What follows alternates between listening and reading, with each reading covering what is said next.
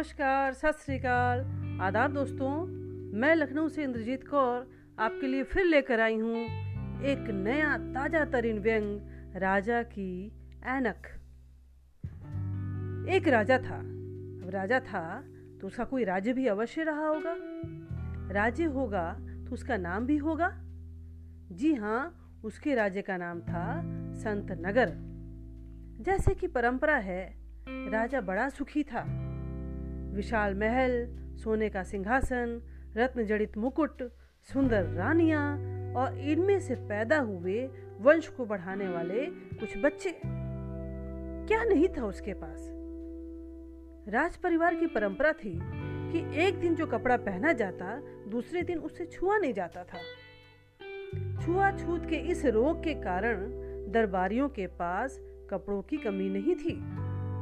उच्च कोटि का व्यंजन दरबार में हर समय पकता रहता था।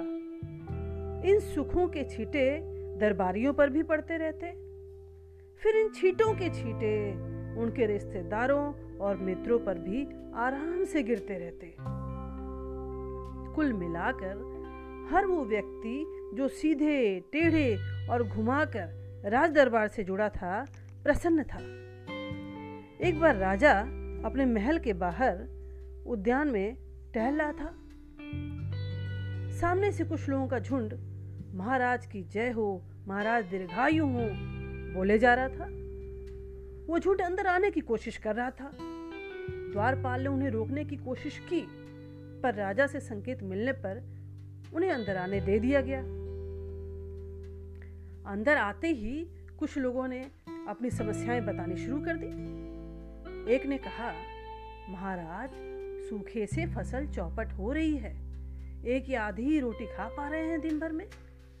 दूसरे ने कहा, भूखों मर जाएँगे। कुछ कीजिए महाराज।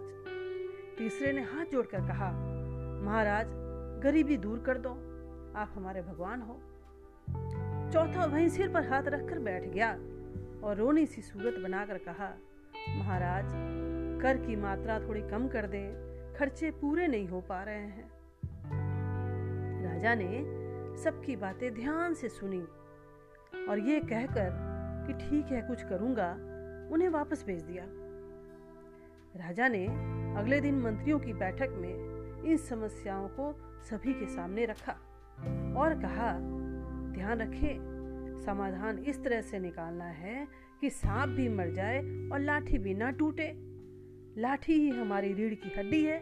अगर इसे कुछ हो गया तो हम सभी खड़े तक नहीं हो पाएँगे। बाकी आप सभी समझदार हैं। सभी मंत्री सोच में पड़ गए। अपने अपने स्तर से समाधान ढूँढने लगे। अचानक कला और विज्ञान मामलों के मंत्री को एक वस्तु याद आई। पिछले माह पड़ोसी राज्य का भ्रमण उन्होंने किया था तो देखा कि वहाँ मूलभूत सुविधाएँ कुछ खास नहीं थी। फिर भी लोग वहाँ बहुत खुश दिख रहे थे। दुबले पतले शरीर और तन पर ढंग के कपड़े न होने के बावजूद चेहरे पर चिंता की रेखाएँ तक नहीं थी।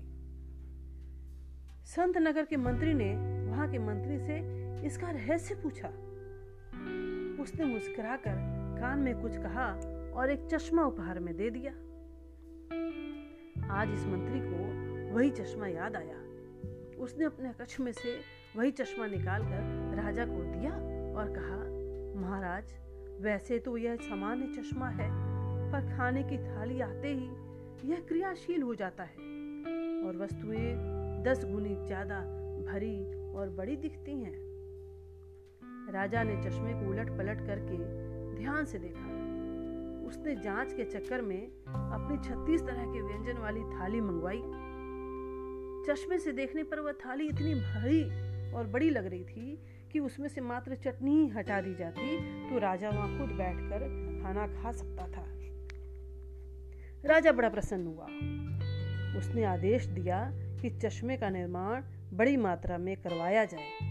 मुझे प्रजा के दुखों को दूर करना है। आदेश का पालन हुआ।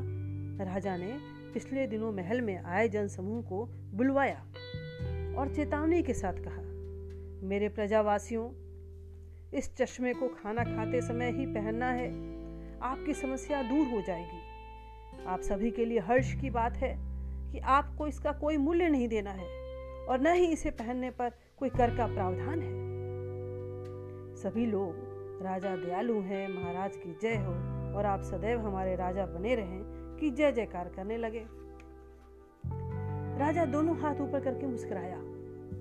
आँखों के पोरों को रगड़ते हुए भरे गले से बोल उठा, मुझे आप सभी की बड़ी चिंता रहती है। मैं प्रजा का दुख नहीं देख सकता। प्रजा भी भावुक हो गई और पुनः यह बोलते हुए चली गई कि आप हमारे राजा बने रहे। तो इस तरह धीरे धीरे संत नगर का पड़ोसी राज्य के साथ आर्थिक संबंध मज़बूत होता गया, चूँकि यह चमत्कार कला और विज्ञान पर आधारित था। इसलिए वित्त मंत्री को दरकिनार करते हुए राजा की कला और विज्ञान मंत्री के साथ आर्थिक संबंध मज़बूत होता चला गया। उधर प्रजा की दुआओं से राजा तमाम बीमारियों और अक्षमताओं के बावजूद मरते दम तक अपने सिंहासन पर बना रहा। तो मित्रों, कैसी लगी है आपको व्यंग कथा? ज़रूर बताइएगा। चलिए, कुछ दिनों बाद मैं आपके सामने फिर एक नया व्यंग लेकर हाजिर होंगी तब तक अपना ख्याल रखिएगा। Bye bye. नमस्कार।